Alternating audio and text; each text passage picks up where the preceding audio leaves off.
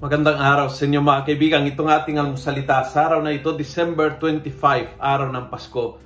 Merry Christmas po sa inyong lahat. Ang ebanghelyo natin ngayon ay John 1, 1 to 18. Ako po si Father Luciano Feloni, Paris Priest ng Kristong Hari, dambana ng mga kabataan sa Diocese ng Novaliches. Sabi ni Juan sa ebanghelyo, nagliwanag sa kadilimang ang ilaw at hindi ito kailanman nagapi ng kadiliman.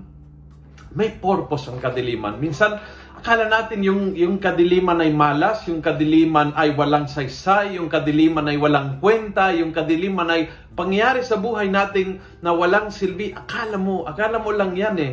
Ginagamit ng Diyos ang kadiliman bilang background ng kanyang liwanag. Lalong ma-appreciate mo yung liwanag sa background ng kadiliman. Kapag galing ka sa kadiliman, lalong i-appreciate mo ang gift ng liwanag at ang kasiguraduhan na kailanman, kailanman, hindi ito kailanman nagapi ng kadiliman. Hindi magwawagi ang kadiliman. We need to listen to that.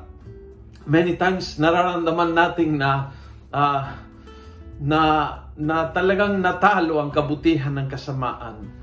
Maraming beses na naramdaman natin na uh, bad things are greater and bigger or heavier than good things.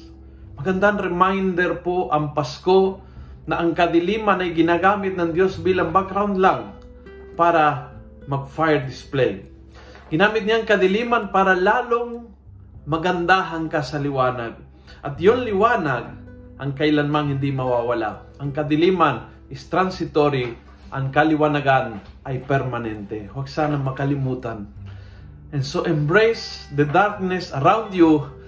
Higit sa lahat, embrace the darkness inside you. Dahil doon, magliliwanag na walang katapusan ang kanigningan ng Diyos. Maligayang Pasko sa inyong lahat. Have a merry, happy, and blessed Christmas. Kung nagustuhan mo ang video ito, pakiusap, pass it on Punuin natin ng good news ang social media. Gawin natin viral araw-araw ang salita ng Diyos. God bless.